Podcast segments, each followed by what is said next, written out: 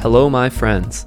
Today, Joel is talking to Brian, the founder and CEO of Code Climate, and they discuss how to implement data driven engineering management with Code Climate, the impact that adopting a data driven approach has on every level of the engineering organization, and how to think about creating a product that is a tool versus a product that's a solution. All of this right here, right now, on the Modern CTO Podcast.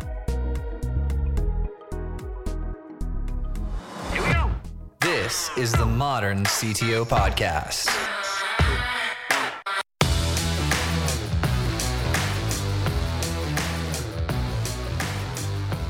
I'm curious. Um, can you share your sort of like background story? Sure. Yeah. Um, so I first had exposure, I think, to computers in you know elementary school, at, at school, computer labs, and eventually I was able to convince my uh, my dad to buy me one at home, um, just to kind of play around with. Uh, get on AOL back in the day. That was the the way we connected to the internet and just started to tinker uh, a bit um, you know, both uh, at home as well as um, with friends, like in the neighborhood. I remember like going over to, you know, somebody's house and we had a, you know, Borland C++ thing on floppy disks and loaded it in and tried to create something that could, you know, write text out to the terminal or whatever. Yeah, just it was super interesting from from early on and really kind of just stuck with it through, you know, through school, pretty much knowing the whole way that I felt like, hey, this software engineering thing um, is is really exciting exciting to me, and I think it's what I'm going to want to do um, you know, as, as a career. Went to school uh, for computer science and uh, did not finish. Um, I actually dropped out to take a job doing software engineering at a consultancy um, in Michigan. And I guess one thread that sort of interesting about and, and, super fortunate frankly for, for me throughout my career is after playing with you know things like like visual basic and, and php early on uh, I found my way to Ruby um, and Ruby on Rails in particular uh, as a programming language and, and framework by perhaps maybe 2005 or so, which was pretty early. There weren't very many people using Ruby on Rails um, commercially in the United States, and it was a pretty small community. And so that was kind of one of the big catalysts for me in my career as a technologist um, was was sort of finding a technology community and uh, technology itself that was really powerful and um, new, and it ultimately became you know very popular. And there's so many successful businesses like Shopify uh, that are built on top of this this Ruby on Rails technology but being there at the beginning for that was extremely uh, impactful on me uh, on my career. And i remember you know I, I used to go to um, some of the, the conferences in the programming language community. There was RailsConf, like the first one, mm-hmm. and you know you'd look around and the folks who were sort of in the hotel lobby. I mean, I wasn't old enough to order a drink from the hotel bar at the time. Like I had to get other attendees to, to buy drinks from me. I was 20, uh, but like the people who were around in that time, like so many of them went on to do amazing, big, great things, um, and it was great for for networking standpoint. Um, to kind of tie this back to your comment earlier, uh, and that's really what brought me to New York, um, where I am today. Uh, I got a job offer from somebody I'd known from a conference. Hey, do you want to do Ruby on Rails programming like in New York City? And it was basically just like cold offer. It's like yeah, sure. Like I'm in. So I packed up, moved from Michigan to New York, um, where I've been since, and got experience working in a uh, variety of different uh, industries mobile, social, uh, e commerce. Before Code Climate, I was working in an energy efficiency company, helping people figure out how to save on their power bill by giving them you know, insights and recommendations and sort of moved my way up from a you know software engineer to an engineering manager and eventually Um, prior to Code Climate, I was the CTO of that uh, energy efficiency company. You know, I, I had always enjoyed building things for other software engineers.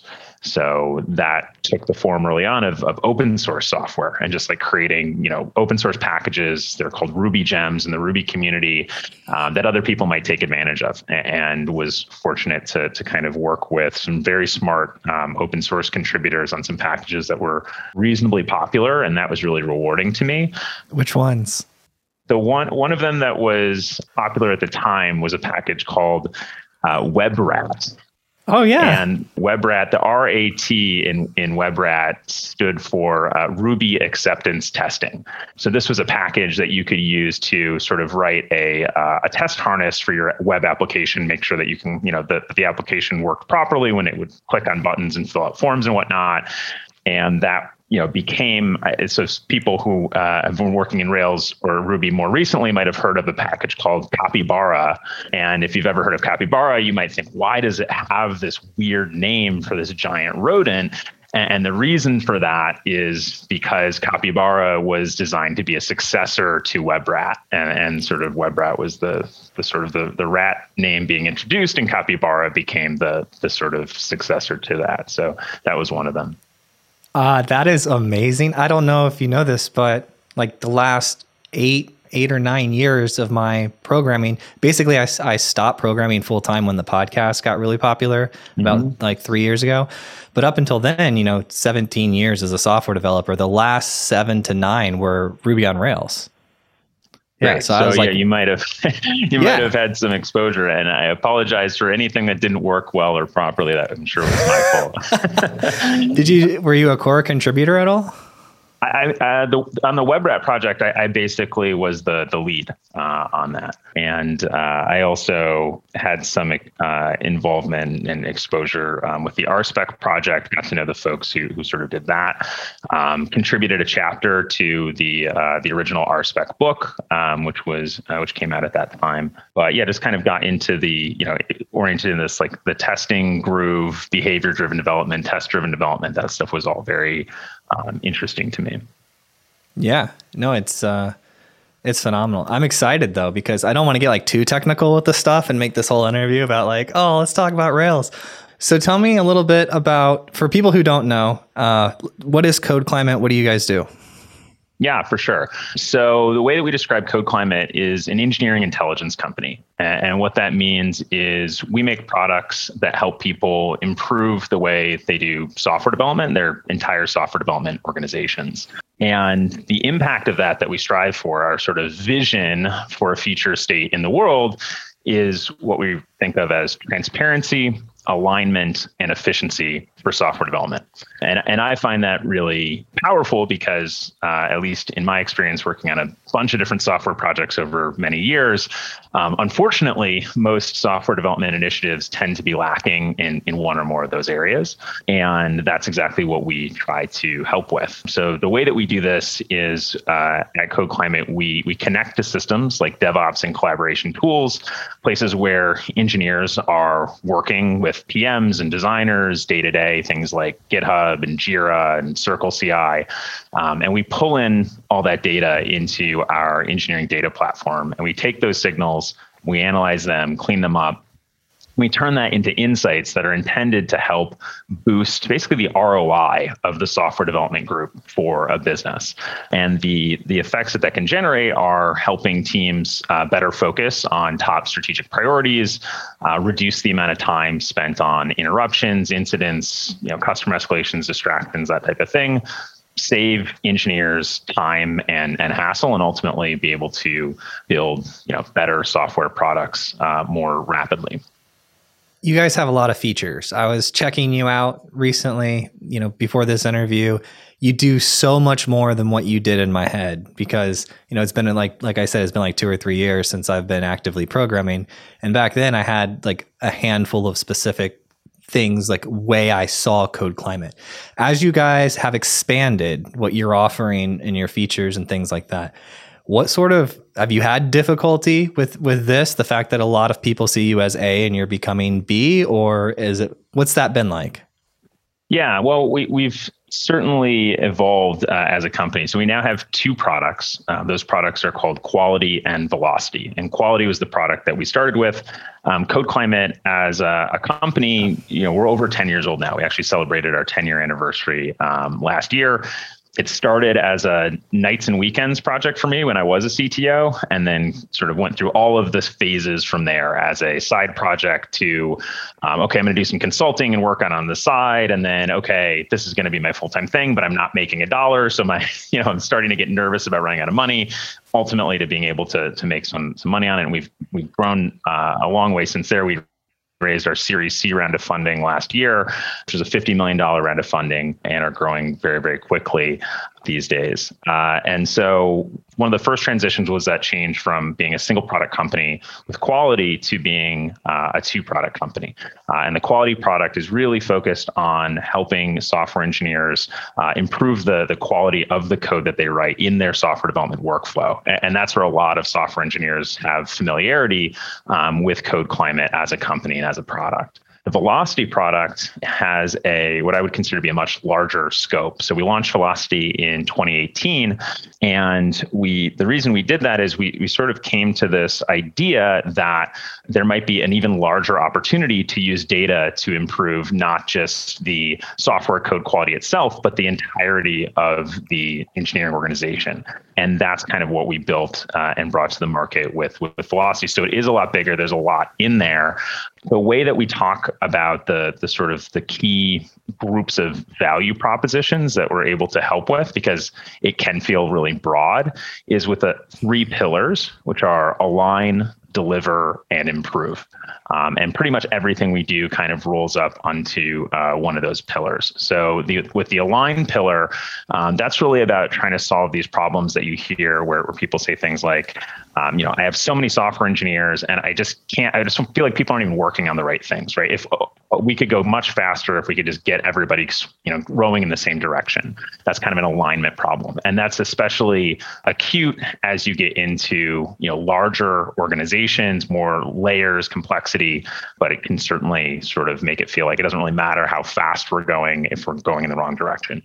The deliver pillar is around taking units of work and getting them moving through a system rapidly and with low risk. And depending on who you're talking to in an organization, the units of work might be at different levels of granularity. So an individual engineer might care a lot about getting their pull request merged. You might have a, a product manager who cares about their feature and then you have you know engineering directors who are focused on big initiatives for the next couple quarters. Uh, but they're all focused on this delivery pillar. And then the third pillar is improve. And that's really about how can we as a software development organization improve our processes our teams um, and even as individuals uh, level up the way that we are contributing. Um, and that was kind of where we sort of started was on this like improve pillar. Um, and we've expanded to, to sort of support um, those three and they, they kind of work hand in hand. So let's go to Align first. That's like a key feature of what a lot of the project management systems are trying to solve, right? Like the Atlassians and things like that of the world. Are you providing them data to to help with the organization? Are you integrate? How do you, or are you guys actually trying to do? How do you do alignment? I guess is the yeah. better question. Yeah, so everybody has project management tools, right? There's always some sort of system that has tickets or issues, epics, whatever you want to call it. And what we find is that uh, there, there are a few sort of roadblocks to that really being able to drive the level of alignment that's necessary to to be successful. First is you have all the work that's not represented as issues, right? And so that's things that are, you know, whatever it is, it's a skunk works project, it's somebody getting pulled, uh, you know, out of the hallway to go work on something, it's an incident that's on fire that never even makes it to an issue because the website's down and we don't have time to write an issue. Um, and that stuff is totally uh, invisible relative to a project management system. The next problem is the data is only as accurate as it's sort of been updated by hand, right? So, you know, you see all the time people will be working on things and the project, you know, the issue says not yet started, right? Or, or conversely, um, it says in progress, but actually it's been done for two weeks. So, any sort of visibility, which is built on humans kind of going in and um, sort of recording exactly what state things are in or recording how much time they spent on something, which some organizations try to do, is really error prone. And then the third problem is that even if you kind of had accurate data, the project management system is really designed to serve the software engineering group in terms of the way that they are breaking down their stories. They might be estimating them with points. Maybe they're creating an epic, maybe they're not. But if you go up to maybe the top levels of an organization and you have a CTO who's responsible for an organization with 400 you know, people in their technical headcount, and you say, "Hey, I've got some great information for you. I can show you, you know, where your time is going, and, and here's here's a list of epics and and how much you know focus each of them got over the past quarter." It's 1,200 epics, right? And and so at that point, it's not actually communicative uh, communicative in terms of closing the gap between what people really need to see um, at the leadership level in order to help steer an organization effectively and what people at the engineering team level need in order to have you know small units of work with clear specs that they can kind of put into a sprint and complete. Uh, and so there's this big kind of chasm that needs to be crossed. Uh, and that's one of the things that our align pillar is focused on doing is helping everybody have a consistent understanding of hey where is our energy going? Where is our time and money going? Um, is that where we want it to be? Uh, and you know how do we adjust to make sure that we're actually actually kind of going in the direction that we feel is most important so that everyone in the organization doesn't feel like they're being pulled in three different directions all the time. And that's something you do today? Yes. And so I guess like I'll just go later. I'm I'm just curious. I want to look at like how you guys actually do it because that's a really big problem to solve. It is a very hard problem. Yeah. So, you know, there there are a lot of ways to simply count up things like issues and look at we have you know this many issues that say bug on them this many issues that say feature on them right? And, and, but that is very rudimentary understanding. So what we do is we pull in all this information. The nice thing about software development compared to let's say you know sales sales they have their crm system and people build very advanced you know insights and reporting on top of things like salesforce. Um, but if a sales rep text a customer and they don't record that in Salesforce, then it basically didn't happen, right? Whereas with software engineering, um, in order to be most effective, we have these systems that we use to do kind of everything in the, the SDLC. We have a uh, version control system, we have a code review system you know, built into something like Bitbucket, we have an incident management system, CI CD. And all of these systems record uh, everything that's going on and tr- are able to understand on kind of a you know hour by hour, minute by minute basis, like w- what's really happening across an org. So if you take that information in and you are able to clean it up, link it together, run it through some data science, and, and then aggregate it up, you can start to understand things like, hey, last month we spent 46% of our time dealing with you know incidents for example and that you know the number of tickets that we had was three but actually we can see here that you know the, the pager is going off in the middle of the night. People are responding to that. And then we can start to get into uh, where we're going in the future which i think of as, as basically second order insights. So you know something like pagerduty can tell you at a basic level how often your developers are getting woken up in the middle of the night. Um, but what PagerDuty can't tell you is the impact of your developers getting woken up in the middle of the night on your top priority feature initiative and how we can be pretty confident that your feature not going to ship on time unless you fix your on-call rotation because the people who are responsible for, for sort of building that feature, you know, that's Joel and Joel isn't sleeping, right? Because because the servers are on fire every night. So there's a lot that you can do by bringing this information together. That's pretty cool. I'm definitely excited to see those interfaces. And I think your company is perfectly positioned to do something like that because you're already at the core of the life cycle for everything that they do. So you're already plugged into all of these systems. And so, and so you, you can connect multiple sets of data to derive some new insights, which I think is pretty cool. Yeah, what we're what we're doing on the data front is working on open data platform for software engineering data. So if you think about the common concepts um, that are necessary to build and ship software in 2022, there's been kind of some level of agreement on some of these terms and, and what some of the best practices are in different you know systems that people might use. So um, an understanding of a, a package, a release, a review, um, a feature flag, which was something that not many people were using not too many years ago. Um, but now these things kind of exist. They've been established, uh, but they're all spread out across all these different systems. There's you know a, a proliferation of DevOps tools in every category. There's you know a dozen options. Uh, and so with our uh, engineering data platform, we have defined a language of about 50 different data types for those types of concepts. And then the connectors that we have basically uh, talk to those systems, bring in information that we can understand semantically, um, and then that allows us to build the insights uh, on top of that. You guys have been working hard. You guys didn't you did you didn't just stop at like, you know, tabs and spaces validation. no, we've, we've come a long way. well, I love it. So what's the interesting thing happening right now? So you're you're the founder. You've been at this company obviously 10 years, right? Uh, I've been at companies and built them and you always have to find something to to keep it exciting, to keep it fresh. Like what's the thing that's really got you pumped up right now? Yeah, well, you know, my my role has has certainly evolved over the last ten years. So we um, we started as a, a, bootstrap company. It was myself, my co-founder, and we were able to to bootstrap Code Climate around our, our quality product at the time to over a million dollars of annual recurring revenue. But really by just wearing all of these hats ourselves, um, and we got to that point, and it sounded like it seemed like this huge milestone, big victory, right? Like, oh my gosh, we're two, three people, we're generating a million dollars of revenue. I mean, just do the division. Like, isn't this great?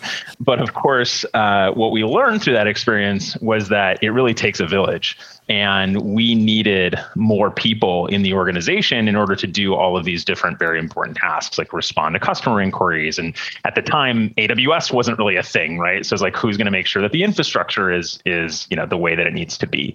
And so we did end up raising uh, some funding to be able to expand and grow the organization. And over the last 10 years i've you know, worn a bunch of different hats dabbled in a number of areas um, but i've been the ceo the whole time and now we have for example a, a, VP of engineering who's who's the person who's um, directly responsible for all of our uh, technology. Um, and I like to to joke sometimes that I've taken up uh, functional programming, uh, which in, in the form of Excel spreadsheets, which are the best, uh, closest I've got to functional programming, but it's absolutely functional. So you know, it's a high growth year for us. We're about 60 people today. We expect to finish 2022 with uh, around 140 people in terms of headcount, so more than doubling our, our staffing.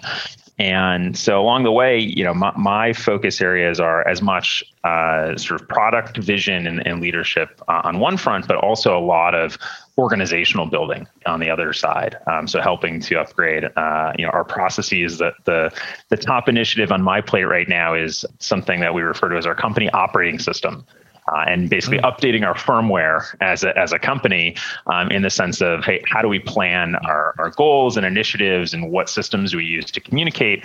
Because as you know, the, the company has kind of doubled in headcount each year for the past few years, everything basically breaks um, when you when you double um, everything. So you know, just as you if you're if you're on top of things and you can fix your you know problems uh, as they come along, you get the benefit of that for maybe a year, and then you have to kind of do it all over again. So it's it's been a, a fun experience, sort of being able to work with so many great talented people and be a leader of an organization with with so much um, talent in it. It kind of I, I, was saying to my fiance recently, sometimes I feel like a wizard. She's like, "What do you mean you feel like a wizard?" I said, "Well." Now uh, you know if if there's something that we're going to do like i can you know i talk to people about it and they go off and they do these amazing things and they come back you know four weeks later and they're like oh this is what we built. Like let us show you this. And it's like amazing stuff that i could have never done myself. And it just sort of magic in a in a sense uh, because it just kind of came from this idea and then it's the uh, the whole is greater than the sum of its parts in terms of the capability and organization relative to anything that i could have you know coded myself oh yeah and then there's the um when you when you learn that you have that power, you learn to be careful with what you say because sometimes your your suggestion can be taken literally. Yes, yes, absolutely. Yeah. Uh, common uh, uh, learning uh, from from folks who who uh, maybe are a little bit, you know, might be a little loose with with some things they they throw out, or and and then they you know, wait a minute, I actually mean we want to, we need to do that right now. Right. Uh, just out of curiosity, have you come across the uh, EOS, the Enterprise Operating System? Yes, yeah, uh, that's a, a, book that I think I've read once or twice. It's like an orange book, if I remember yeah. correctly. Yeah. Mm-hmm. We had one of the one of the authors, like it was written by a couple people, I, I believe. We had one of them, like in in one of our group calls, uh, like a week or two ago. I think it was last week, and I hadn't heard about it before. And so I just learned about this whole enterprise, and they have you know all their own you know specific words and processes and everything. But when you said that you're rewriting your system, I was like, ooh, that sounds a lot like uh, the EOS. Yeah, yeah, we we've adopted starting a few years back some of the concepts um, in here. I think we we probably had maybe one or two years where the EOS uh, system was kind of how we tried to to steer the business. So I want to talk a little bit about how your as an entrepreneur, I like to talk about the sales side of things too. Sure. Um, I've my first thought was, okay, you're probably getting, you know, all your sales because developers just know who you are. They've seen that badge on GitHub for the past decade. You know, that's how I found you guys, by the way. Like you were on some open source project and I could kick, click this little code climate badge and I was like, what's this? And, uh, and and so I imagine that a lot of your business comes from developers using you and then sort of like expanding into some paid version, or are you guys like B two B calling up companies? How are you getting your business? Yeah, yeah, it's a great question, and we we've always been really close with GitHub since back in the day. A fun fun fact is my GitHub user ID is 19. That was from day day one, basically, when when Tom and Chris um, sort of you know threw that out in an IRC channel. They said, "Hey, we're playing with this thing. You know, you can sign up if you want." And I signed up. And so with the quality product, um, really it it grew uh, and continues today to grow very much through sort of word of mouth and what we would refer to as like a self service uh, buying motion. You know, you, you can sort of try it out. We we have it uh, available for free for open source projects, and there's hundreds of thousands of open source um, software projects that take advantage of the the quality product that we offer. And then for private projects, um, you can you know, activate a free trial and and basically uh, swipe a credit card, you know, at the end of a, a trial period.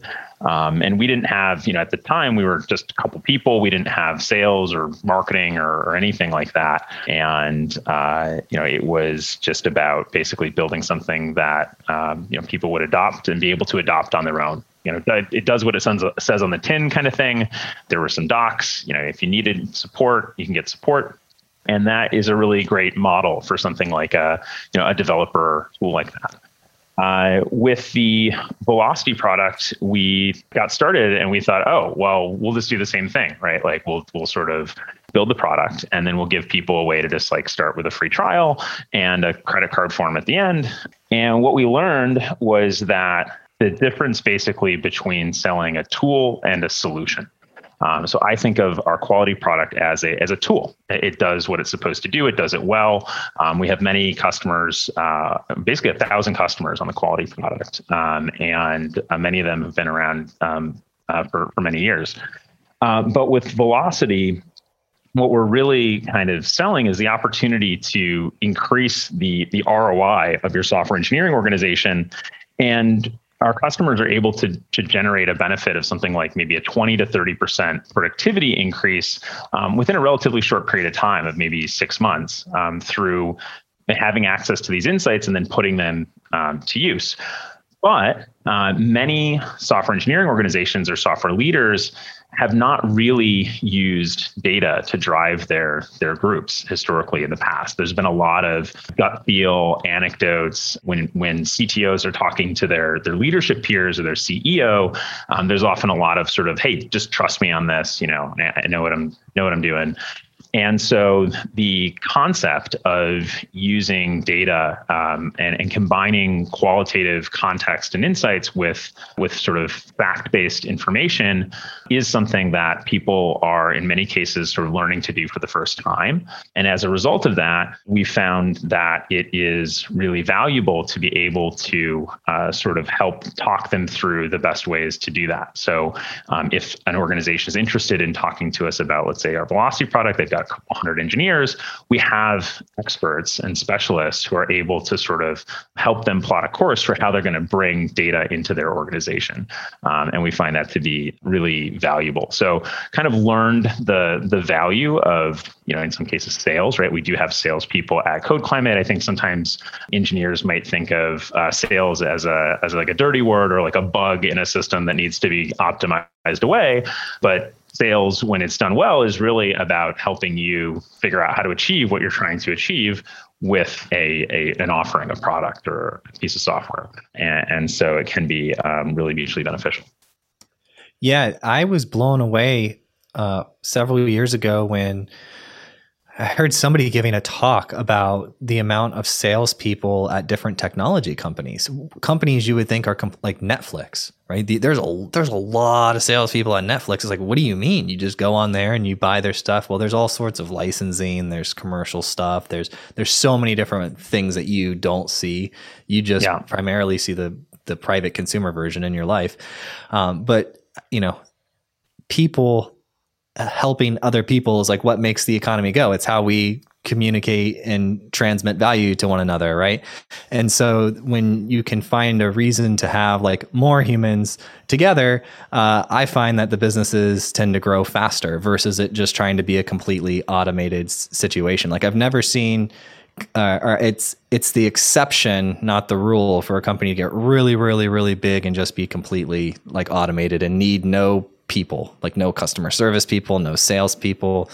Um, I can't think of any good example. Can you think of any like hundred million dollar companies that don't need people?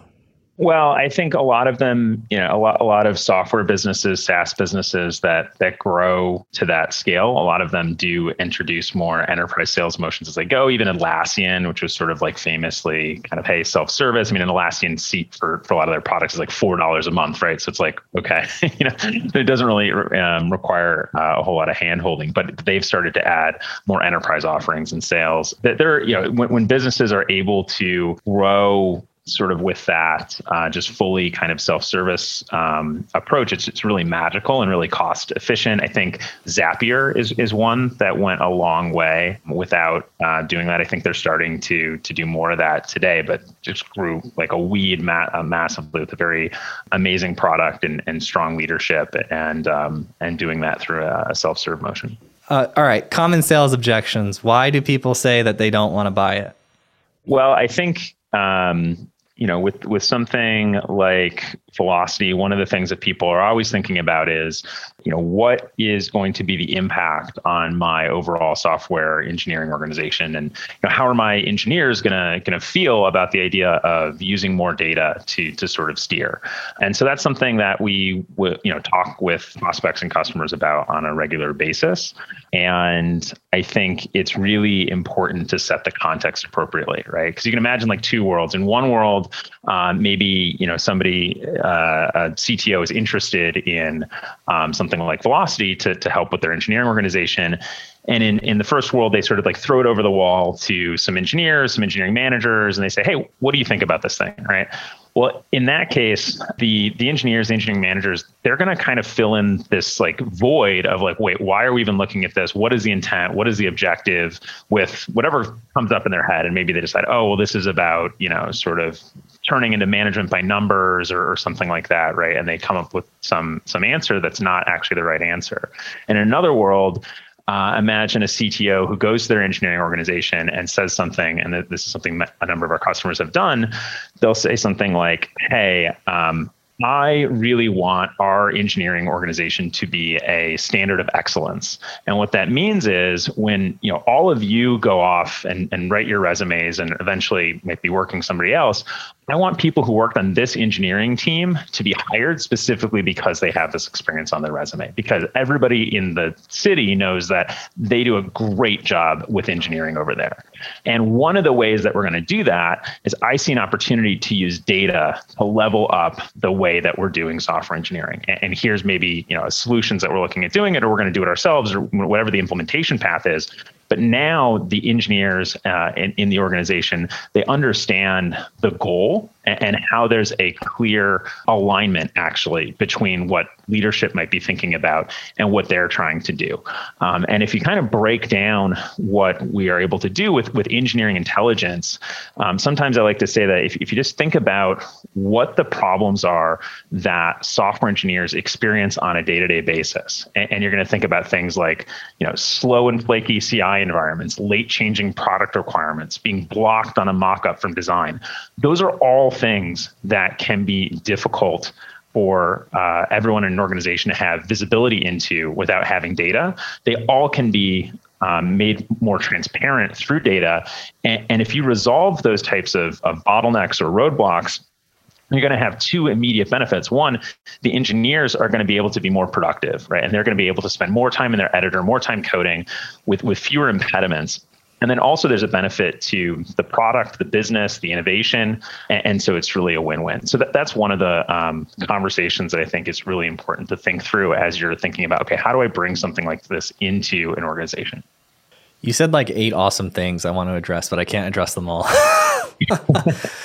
but I really am enjoying though from like uh, just getting to talk with you about the future of code climate, the direction you're headed, the culture. You know, you really spoke to me when you said being the team that everyone looks at in town as the team that does this the best because that's my style. Like I like to find out one thing that we do better than anyone else and just keep hitting that nail like as much as possible, right? And that's for me, I think that was a pretty creative like sales angle too because there there is a, it's not everybody for sure it's not everybody but there is a, a, segment of the market out there who wants to be the best and they're looking for a leg up and they're looking for that you know 1% advantage that they can gather and to pitch this as like we can give you data that will allow your teams to be seen like that if you act on it that's actually like a pretty pretty awesome sales pitch no, thanks. Well, I think the other element that is is really important as as time goes on is really helping engineering have a full seat at the table at the leadership team level. Because if you think about, you know, what happens with a leadership team, you've got a CEO, they've got a group around them. There's all these functional areas that are represented all of those functional areas, whether it's sales, marketing, even HR, which is a naturally a very people oriented function, over the last 10 years, they've all gotten access to high quality data driven insights to help them run their functional area. And, in, and and that's super important for maximizing their credibility when they speak to their executive peers, their CEO, their board about you know what they've done, what they're going to do, why they're doing it, what is the impact on the business. And oftentimes, historically, with engineering, you know, it's never going perfectly, right? Like everybody's got issues. You know, late engineering prod projects are probably more common than on-time engineering projects.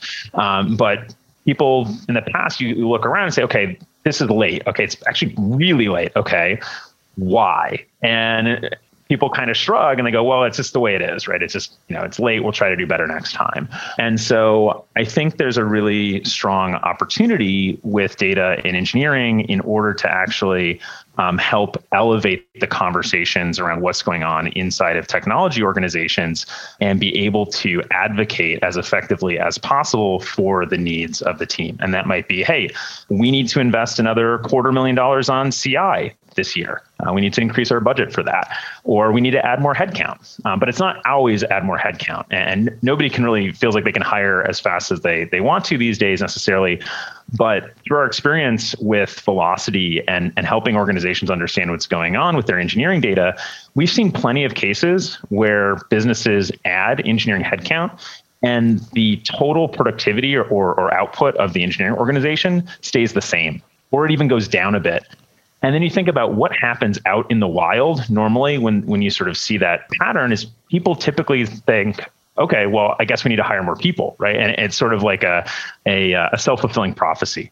And so by being able to bring concrete data driven insights, um, it really helps the CTOs out there sort of convey information most effectively to their their product peer or to their CEO um, to get what they actually need.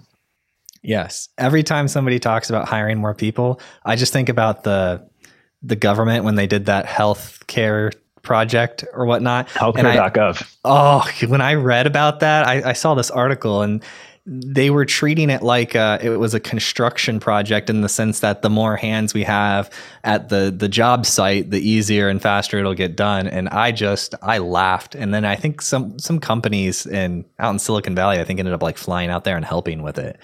Um, but yeah, yes. it was, it was a a mess and uh, you know, you can have this, this uh, dynamic where as you build out the complexity of an org chart, you're actually the complexity of the software system that that org chart maintains increases as well, right? Because suddenly, okay, you have you know four more teams and and wait a little bit and you might very well grow four more microservices right it's like well did we need four more microservices or you know could that microservice have been a, a module or just a class um, and you, you, see these kind of uh, patterns develop so uh, we're coming up here. We've got about 10 minutes or so left. I did want to get to this question. So I was talking with uh, Adam Barrett.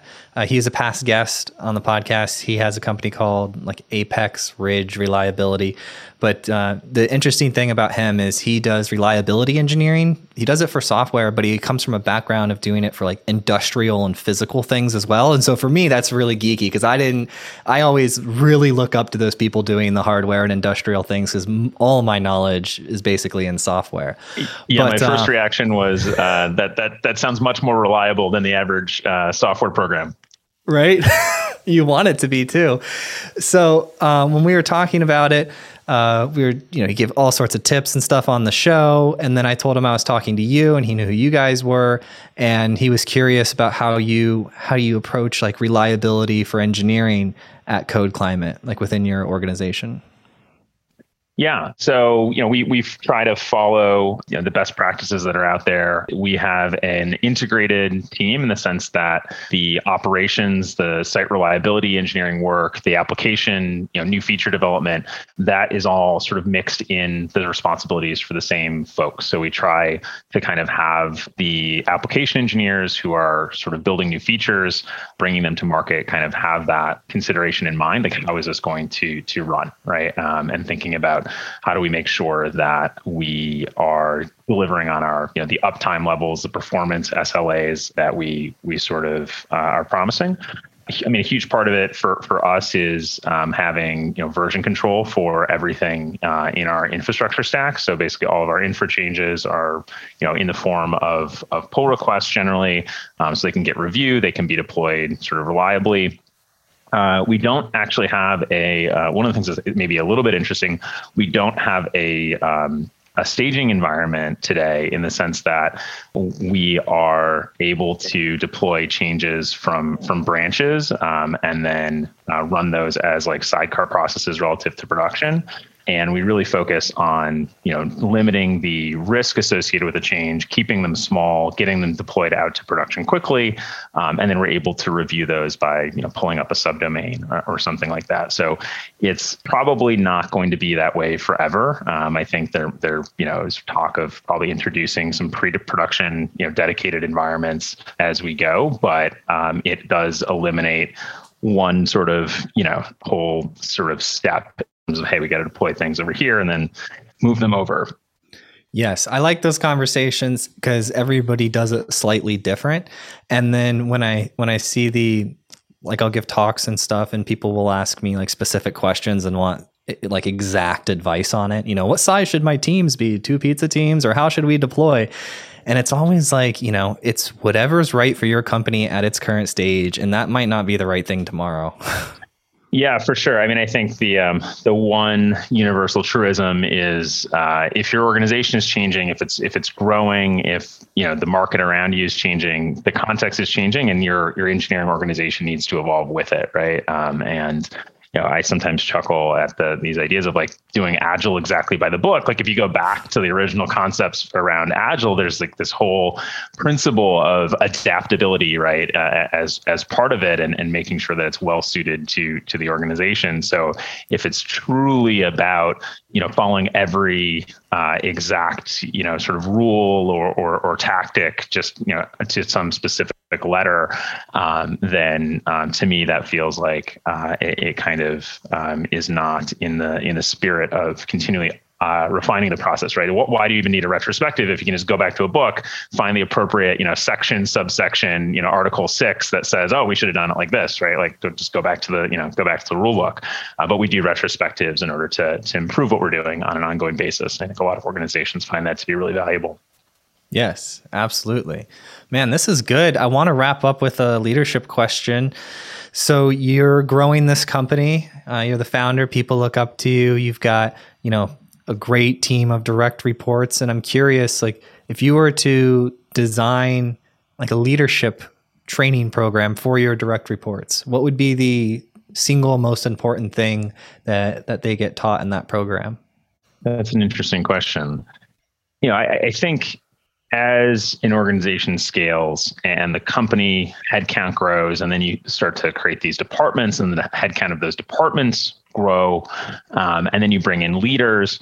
You know, so much of the the job becomes based in in people right so really the, the, the human side of things how do we get the right people into the organization um, and help them to be most successful. I can tell you when I talk to my board of directors, sometimes uh, you know th- th- uh, it's almost like a like a, a, robot asking the same question every time. Like, how are things going with the team? Right? Like, how are things going with you know hiring for these key roles? We're at this stage now where that's the top topic of conversation. Right? Is always people, not necessarily hey, what's this KPI doing? And so I think that's a really critical skill for every um, department leader to sort of uh, have a great handle on is how are they developing their organization in terms of the human capital that they're investing in. Uh, and generally speaking, if you've got you know 100 priorities on your plate and everybody always does there's always more to do than there is you know hours in the day. Um, if you sort of err on the side of spending more of your focus and time on the, the people side of your organization, typically that is going to pay the most dividends uh, uh, because ultimately having a really strong organization is going to produce leverage. It's going to produce the, the ability to feel like a wizard when you sort of um, you know are talking about an idea and uh, suddenly that idea is materializing in front of you because you have these really talented um, folks uh, who, who are sort of executing on it. Thank you so much for listening. And if you found this episode useful, please share it with a friend or a colleague who you think would get value from it. And if you have topics that you'd like to hear discussed on the podcast, either add me on LinkedIn or send me an email, joel at moderncto.io. Every time I get an email or LinkedIn message, it absolutely makes my day and inspires me to keep going.